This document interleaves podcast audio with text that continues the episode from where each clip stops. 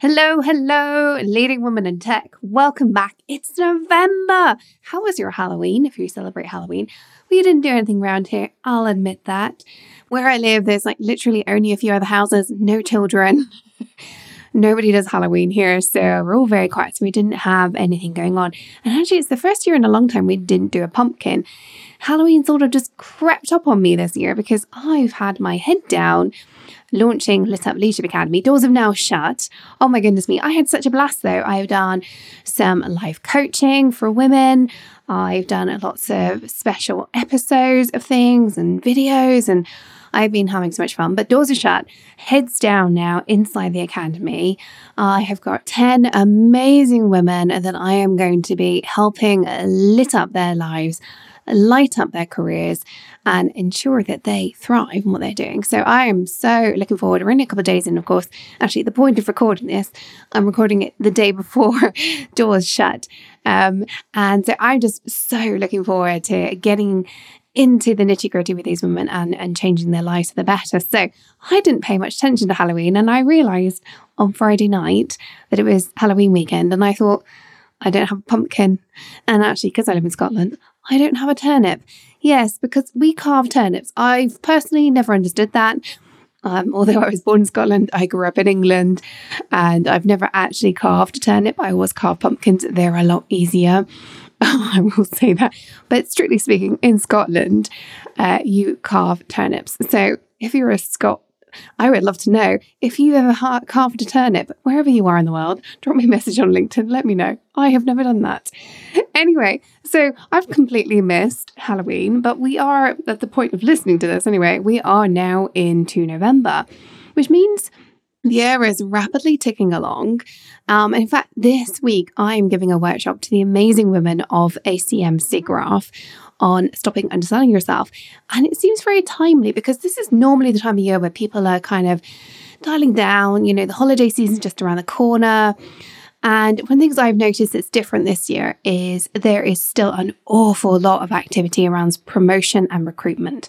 There is still a massive dearth of talent. And one of the things I'm going to be talking to these women about on Friday is one of the key things you need to do is realize unless you want to, now is not the time to take your foot off the pedal. In fact, that's a sign of underselling yourself. And so, actually, I thought a good topic to dive into today was one small nugget around underselling ourselves. Because it's a huge topic, which is why I'm doing a whole workshop on it, and I can't cover all of that in a podcast, of course. Um, and I want to dig into one particular area, which I'll come to in just a minute. But before I do that, I want to have a, an honest discussion with you very briefly about negotiation and underselling. Because failing to negotiate our salaries is often something that people equate with underselling yourself. Uh, yes, it's true. But what I want you to know is it doesn't start and stop there. It is a huge facet of everything we do. Underselling ourselves isn't just about the negotiation, isn't just at the offer stage. And actually, the, this episode is underselling yourself at the offer stage beyond just negotiation. But here's the thing it happens in so many different aspects of the way we show up for everything we do. In fact, a lot of the work I do with all of my clients, both in the one on one services and in the Lit Up Leadership Academy, is around learning how to sell ourselves rather than undersell in every aspect of what we do from our ideas, our insights, the way we stand up for ourselves in meetings, the way we advocate for our ideas, our team's ideas, where we think the business should go, even if we're not the CEO. It applies in every aspect of your job. Even asking for an assistant, even asking to hire someone to be your second or increase your headcount. It's all about selling yourself and recognizing that you deserve to sell yourself rather than undersell yourself. So I just want to put that up front and center. I'm now going to dig into one very small aspect, which is underselling ourselves at the job offer stage, because it's a topic that's been coming up a lot in the conversations I'm having. A lot of you are receiving offers right now, which is amazing. This is not about negotiation. If you want to learn more about negotiation, um, broadly speaking, in terms of leadership, but also why failing to negotiate is so bad for our careers, go check out episode 44, which I will link in the show notes. So, today, though, I want to talk about something that I think most of us are less aware of underselling and, in fact, undervaluing ourselves beyond the negotiation at the offer. So, let's dig in. You're listening to the Leading Woman in Tech podcast, where we talk about real leadership and what this means for the world of tech, the techniques, tips, and strategies you can use to become a standout leader. I'm your host, Toni Collis, tech leadership coach, strategist, and coffee lover. And in each episode, I share my best insights designed to make your success not just simple, but inevitable. Whether you're on the way to the C suite, an emerging leader, or a budding entrepreneur, this is the podcast you need to become a lit up leader and turn your tech passion into a career you love. Four things I'm going to dig into, but the first I see is when we undervalue ourselves by taking an offer we don't really want. Now, there are some legitimate reasons for taking an offer we don't really want, but more often than not, it's a symptom of undervaluing and therefore underselling ourselves. So, here, here are some of the reasons why you may well take a job offer you don't actually want. First of all, the job hunt is exhausting and you want it to be over. Sound familiar? Uh, I know so many of us have fallen into this stage. We just want it done. We need a job for whatever reason. Maybe we're out of work. Maybe we just need to get out of a toxic situation. Maybe we just know that we need to move. In fact, that's the worst one. When you take a job offer, even though the only reason you actually started the job hunt was because you were ready for that next challenge. If that's the case, ask yourself that one. Why did you start this job hunt? If your reason for doing that is I'm ready for the next challenge, not anything really negative you're trying to get away from, the last thing I should, you should be doing is taking a job offer because you're just done with the job hunt. If that's the case, I want you to pause and give yourself some time off instead, right? Even though quite often once we start job hunting, we emotionally let go of the business, we're less engaged, and it becomes a bit more stressful potentially because you're like, I don't really want to be here anymore because you've emotionally decided you're going to move on. That doesn't mean you should move on to a less good position, something that isn't going to move you forwards. Another reason why we take offers when we're not actually wanting to is we've invested a lot of emotional energy in a particular round of interviews. I had a client who did this recently. I mean, she had like eight interviews, two panels, presentations left, right, and center. It was a lot of work. And she was at the beginning very, very emotionally invested in the business, what they were, what their mission was, what they were trying to achieve. She really wanted it at the beginning. By the end of it, she was less clear, but she felt that she needed to take it to get the return on investment. So ask yourself, are you deciding to take an offer because you feel like you have to get that return. You put all this effort into it and you need that back. Another reason we take a job offer we don't really want is when it's a step up in every sense, even though it doesn't make sense to you. So it may well be a technically a promotion, it may well be a better pay packet, it may well do all sorts of things for you. On paper, it looks perfect. But some part of you is saying, no, and we can dig into why you might be saying no on some level. But don't just take it because it makes sense on paper. If your brain, if your heart, whatever part of you is resisting this in some way, you've got to understand why, because there's something else going on. Sometimes it's because there's a toxic environment that you're just sort of getting a hint at and you can't really articulate. Other times it might be a promotion, but actually part of the interview process has told you that is not the job you want.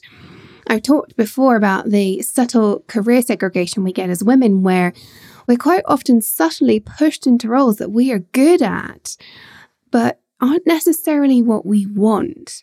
So ask yourself, is this what you want? Just because it looks like a step up doesn't mean it's what you want. If the answer is no, and your heart is saying, I don't really want this, listen to that.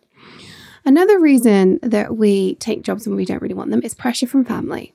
And it can be well intentioned pressure. Sometimes it's more toxic pressure, but they want us to thrive. They want us to do well. So they are putting pressure on you, whether that's extended family, a spouse, a parent, a sibling, whatever it is. They they mean well a lot of the time. Not always, I'll grant you that. But more often than not, they mean well. But that doesn't mean that you should be taking all of their advice. Again, a large part of what I do as a coach is helping my clients come to their own full understanding rather than what everybody else is telling them they should do. Make sure this comes from you, not pressure from other people. If it doesn't feel aligned, even though everybody else is telling you to do it, you don't have to do it. Another legitimate reason, often, although not always, is you take the job because you need the money. This is actually less common than it often appears because there are a couple of issues going on here. There are legitimate times when I don't have enough money to pay the bills next month. That's fair enough. Like, absolutely, I totally understand that. If you just need to take a job, even if it's not the perfect one to pay the bills, I respect you. And nobody else should tell you otherwise. But I also see a scarcity mindset thing going on here in that you actually do have money in the bank to pay the bills for three, six months, whatever that is. But your brain is telling you if I don't take this one, will another one come along the way? And particularly right now, it's very common to feel that way because we're used to the job market slowing down for the holidays. For what it's worth, the market this year is not slowing down. Many of my clients who are also hiring managers have head job recs open that have been open for months and months, and there's no sign of them getting tidied up before the holidays. They're all going into the holidays having headcount for this year hanging over them and wondering how they're going to even start tackling next year's headcount projections, which are already in place. The holiday slowdown doesn't show signs of showing up this year. So, if you're feeling that pressure because you're like, will that next offer come? Obviously, I don't hold a crystal ball for you and know for definite, but trust that there is a good chance it's going to come and that you've still got money in the bank. And therefore, if this doesn't feel aligned, you have a bit more time. One other thing I do know actually is that right now I've had people turn down job offers and go back a month later, the job's still available and they're like picked up instantaneously. So that's a possibility. So here's the thing if this job doesn't excite you, fulfill some need in you to achieve more, go further, put you on the path to what's next. Sometimes we want to take something that's strategic, even if it's not really exciting to us, because we know that in 12 months' time, we're going to do something more exciting, but we need this skill first. Well, they're always sanity check that one. You know, hopefully, if you've listened to the show before, that I don't think we actually need to tick all the boxes as much as we tell ourselves we do. But sometimes we do take things to be very strategic. I'm totally down with that.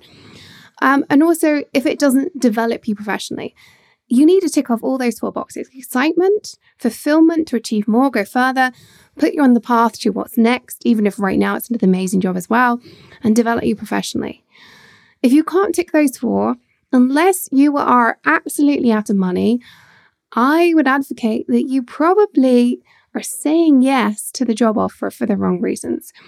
Because if you actually value yourself, if you actually know you are capable of great things, you know you can find a job that's going to excite you, fulfill you, put you on the path to what's next, and provide development. So don't say yes unless you have no other choice. We all know it's hard to move quickly so be patient and trust yourself. If necessary, take a bit of a break from the job hunt and come back in a couple of months. It's a marathon, not a sprint, especially for leadership roles. Okay, item number two for underselling yourself during the job offer stage. Failure to do your due diligence on the company. I was actually speaking to a lady just this week about this. Um, uh, she's had a number of bad experiences with toxic work culture, and she's like, I don't understand. How am I supposed to figure out whether or not I'm going to be taking an offer from a toxic company? Well, here's the thing there's no perfect way, but it starts with process. You know, I love a good process around here, right? And it can be exhausting, which is why we want to bail on this because you just want this done. It's a lot like number one, you want this over, you've got the offer, which is why I've done this episode because you, the point of getting the offer, you're just like, oh my goodness me, thank you. Can I just take this and move on, get over this? exhausting period of time that has been the interview stage and putting myself out there and all that. But you have to, you absolutely have to do your due diligence.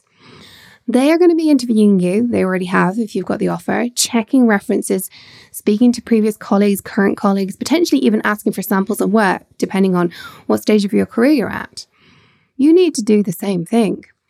So, there are some top tips I recommend for doing this. First of all, make sure you get the chance to at least discuss this role with your intended skip boss, ideally, skip skip boss. Unless your boss or skip boss is going to be the CEO, in which case you want to be talking to other C level executives. That's probably part of your interview process, to be honest. But you want to be able to speak to your skip boss. In fact, not being offered the chance to speak to your skip boss can be a red flag. Now, this can backfire. I actually had a client in the last few days who was wanting to hire somebody, and this individual had said to my client, I'd like to speak to the CEO. Um, and so my client organized that interview, and actually, the CEO wanted to not hire them.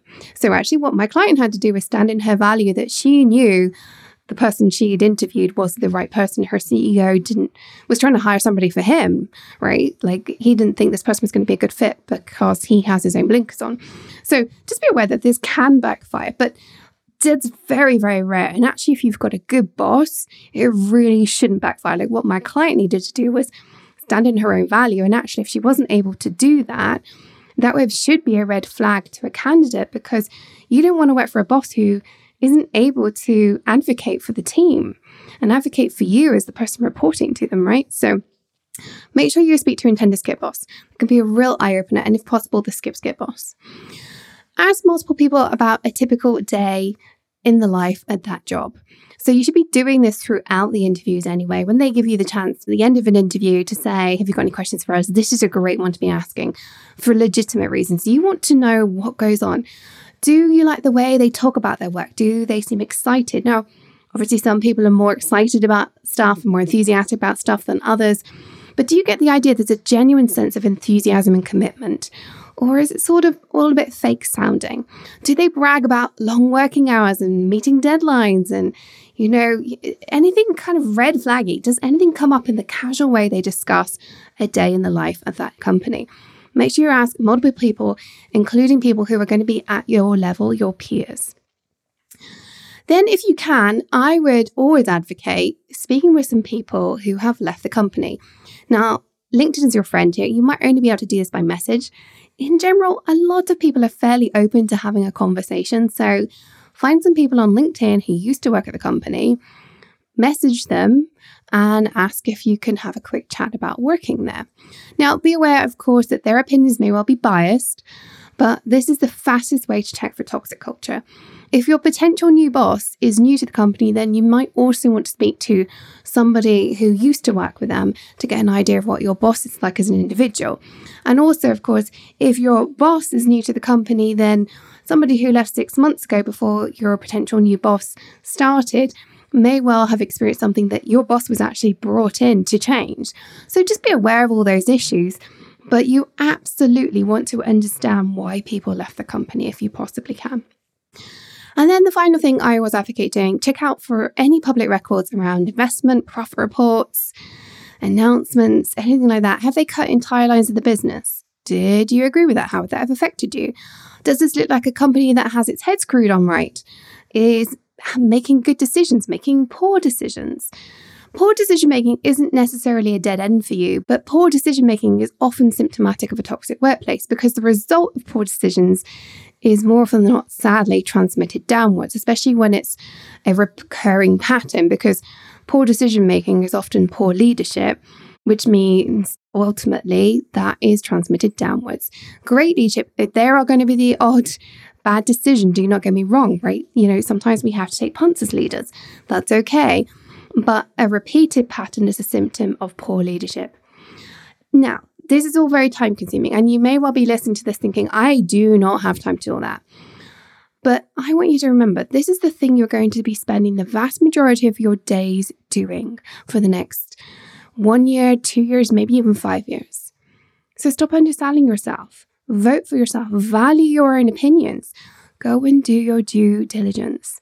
Because otherwise, you may well end up somewhere that you really regret because you didn't think it was worth spending the time making sure that what you were going into was something you were going to enjoy. It's not time to stop on the hard work yet. You've got a little bit further to go. Okay. The third and fourth way I see people understand themselves at the offer stage are both to do with the offer itself. You may have been thinking, I thought we were talking about the offer. Yes, we are. the offer stage, but these two go hand in hand with the actual offer. The third is the obvious one accepting a low ball offer. And this is sadly far, far too common, even today in the hot market we have right now. And having coached literally hundreds of women, I think companies think they can get away with lowballing women even today. Whether that's conscious or not, there's a debate to be had, not on this episode. But let's put a stop to it right here and right now. In fact, this is one of the ones where I want you to lean into the fact that this isn't just about you undervaluing yourself, underselling yourself. This is about you either helping women like you or enabling us all being undervalued. I know that sounds really harsh, me putting that on you like that. And not everybody has what it takes to step up and be an advocate for women. And I totally respect if you were one of those people. But what I would say is if you heard that and you thought, you know what, I can do this for other women, I want you to lean into that. I want you to lean into that to do that for other women because sometimes it's easier to do it for other people than it is for ourselves. And then once you realize you can do it for others, then you realize you can do it for yourself too. So do your homework. You deserve that much. Check out reputable websites for realistic tech salaries. Glassdoor is still one of the favorites out there, but in my experience, it's not so great for technology leadership roles. So I would also recommend trying payscale.com. There's an individual option. I will put the link to that in the show notes. And levels.fyi, again, I'll put that in the show notes. Those are two great ones for tech companies, certainly in the US. Um, Glassdoor is pretty global, but in my experience, technology jobs, it seems to get them a little bit wrong. So um, do your homework, but remember that they aren't the be all and end all. Because here's the thing that I know really makes a difference. Ask people in your industry what they would expect to pay someone for the level you are going for. Literally send them a message, somebody you know, and say, What would you expect to pay a whatever? Ask a minimum of three people. If you ask this, it's a lot easier than saying, What's your salary? Ideally, go for somebody who would hire somebody at the job you want to go into rather than a peer. So, if you're going to go for a VP of engineering, you want to be speaking to CEOs, you want to ask CEOs that or SVPs that. Go and ask them, What would you typically expect to be paying a VP of engineering right now? Ask that question. Ask a minimum of three people. I actually recently asked my network precisely this for a principal engineer job and received an answer 40k higher than what was being reported in Glassdoor. And my client then was able to negotiate a salary 50k higher than what they were planning to ask for. Win all right? Just by asking that question of a few people as to what they would expect to pay.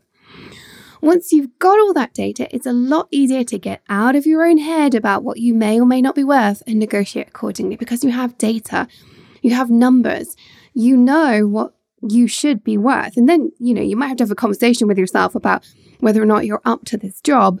You've then got to trust that you've interviewed well. So if you're being given an offer, you have to trust that they've done their due diligence on you and they know that you're up to the job.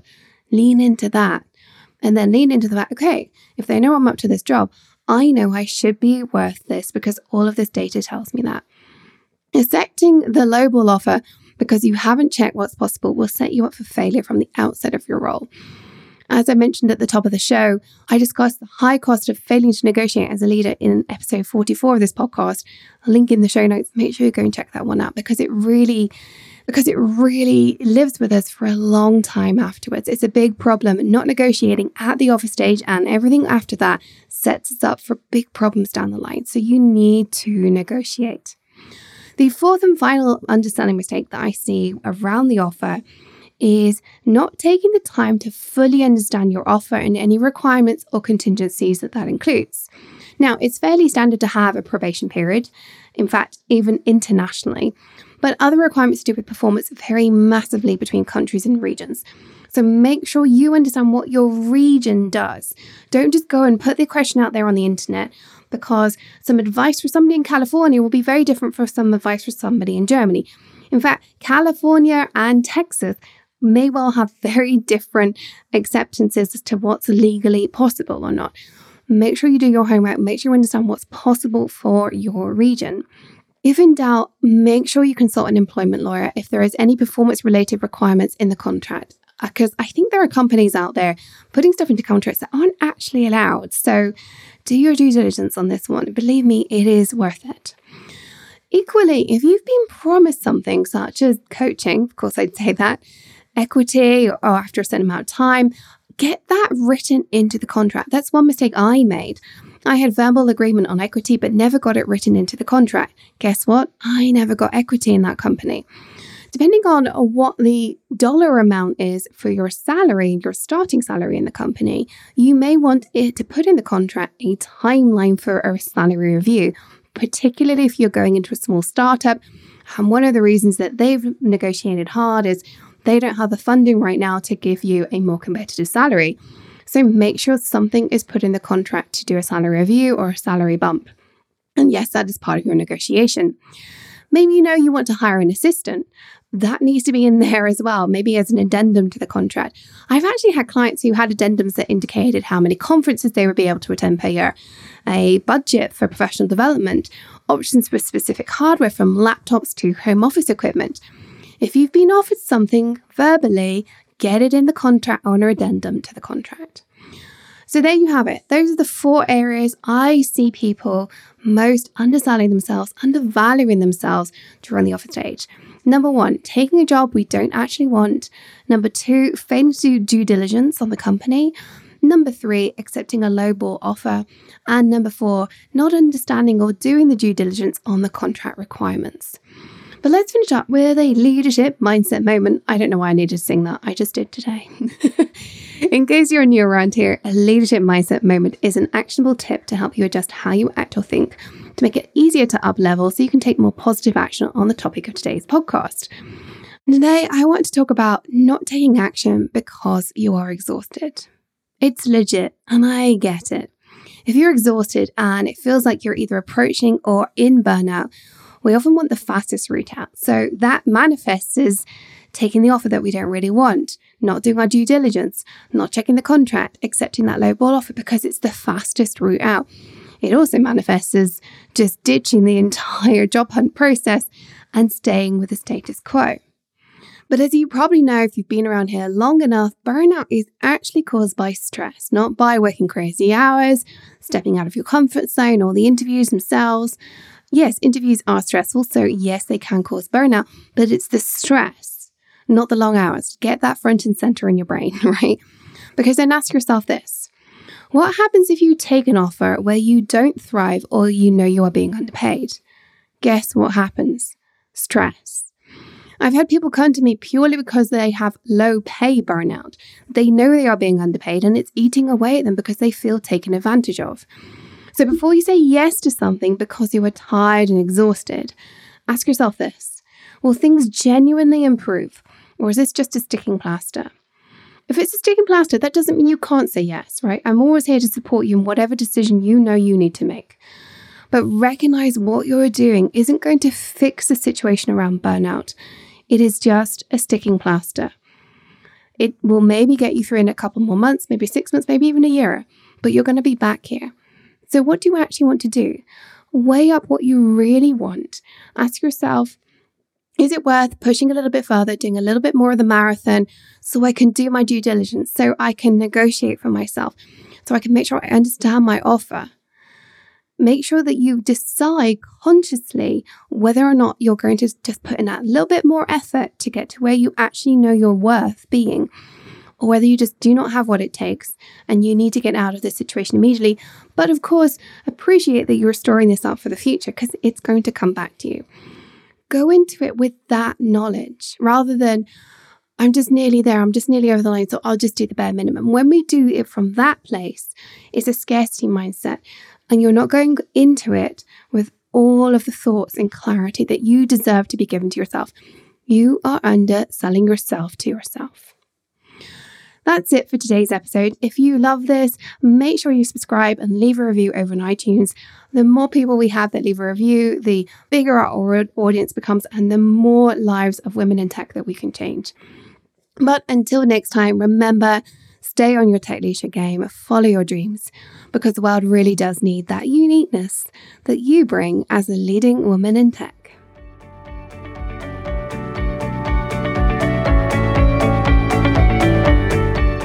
If you enjoyed listening to this podcast, check out how to get more of my help and some free resources. It's where I take what I talk about in this podcast and really help you apply it.